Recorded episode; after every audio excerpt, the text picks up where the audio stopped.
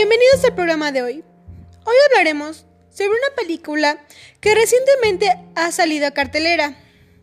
Es dirigida por James Gray y protagonizada por el famosísimo actor Brad Pitt. El nombre de esa película es Ad Astral.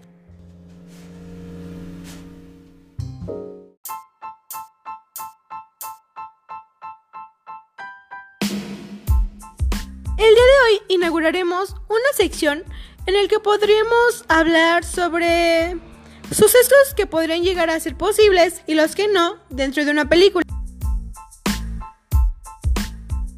Advertencia. Contiene spoilers.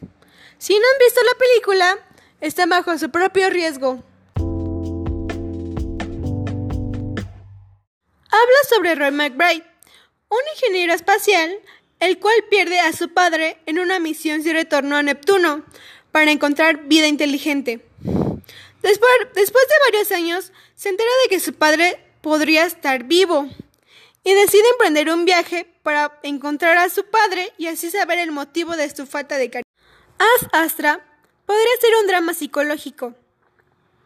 La ciencia ficción es una excusa perfecta para Gray para ambientar el viaje interior de nuestro personaje.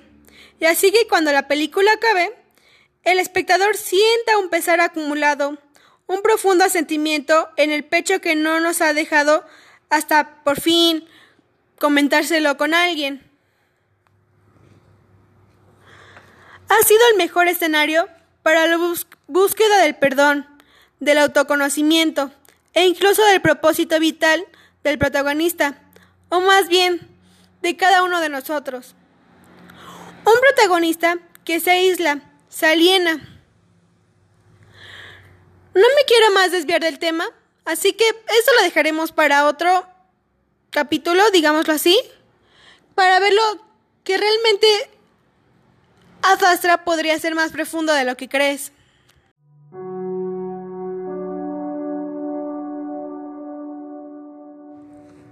Lo que puede llegar a ser posible es la obsesión de una persona para poder demostrar algo o para cumplir algo. Como la obsesión que llegó a tener su padre para demostrar la vida de seres inteligentes en el universo, dejando así de todo de lado.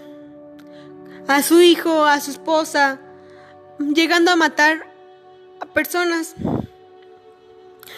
como su hijo. Bueno, él no mató a personas, pero también se obsesionó, se obsesionó con encontrar a su padre. También el aislamiento, la soledad, le puede llegar a afectar en la cordura, como su padre, y a Roy McBride, sinceramente y directamente. Pero tal vez a Roy McBride, tal vez, o sea, sí llegaron a la locura, pero no tan alto gracias a los robots. Tal vez la inteligencia artificial pueda entablar una conversación más compleja o sentimientos. No lo sé, no lo sé, no lo sé. también otro que me interesó mucho en la película, que es lo que mayormente me impactó en todo, fue sobre la nave de bio biomédica o algo así que me interesó mucho, que es el experimento con animales en el espacio. Yo creo que podría llegar a ser verdad. Es algo muy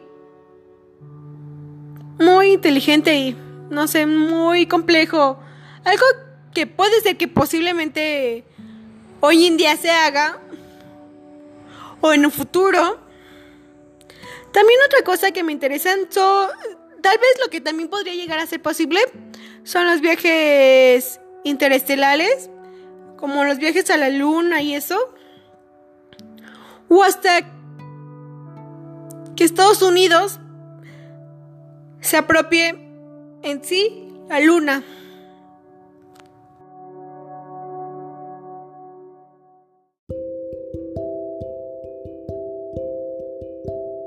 Llegaría a ser falso aquí podría ser la estadía en Marte. De hecho, se dice que la estadía máxima aquí sería alrededor de cinco meses. Y también otra cosa de la película es que al parecer llegaban muy rápido, no lo sé, llegaban muy rápido, por ejemplo, al, al Marte, aparte llegaron muy rápido. Y se dice que un viaje a Marte llegaría más o menos, o tardaría más o menos alrededor de ocho meses. Eh, también otra cosa.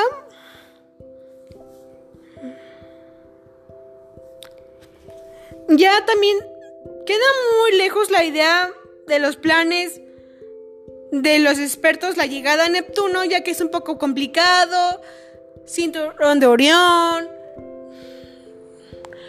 Ajá, o como por ejemplo cuando dijeron que el padre, Clifford McBride, de Ron McBride, también que primero en pisar Júpiter, Saturno, tal vez sea ya muy lejano, muy muy lejano, pero no creo que llegue a ser posible.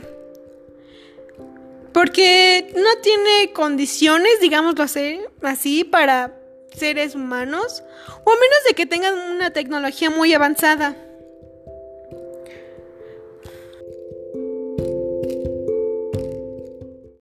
Mi punto de vista, si tuviera que colocar la cinta de ciencia ficción dentro de una escala que midiera la verosimilitud, estaría en las primeras posiciones y eso siempre juega a favor de la historia, por muy ciencia ficción que sea. Si eres amante de películas de ciencia ficción sobre espacio, te recomiendo ir a verla. Es un poco lenta, pero realmente me gustó. Fue fue entretenida y como que tiene más allá de lo que se piensa que es. Así que recomiendo verla. Y para finalizar, les dejo esta pequeña muestra del soundtrack de Ad Astra y para mí, mi favorita, Heaven Can't Wait de Diane Martin y espero que les haya gustado y hasta la próxima.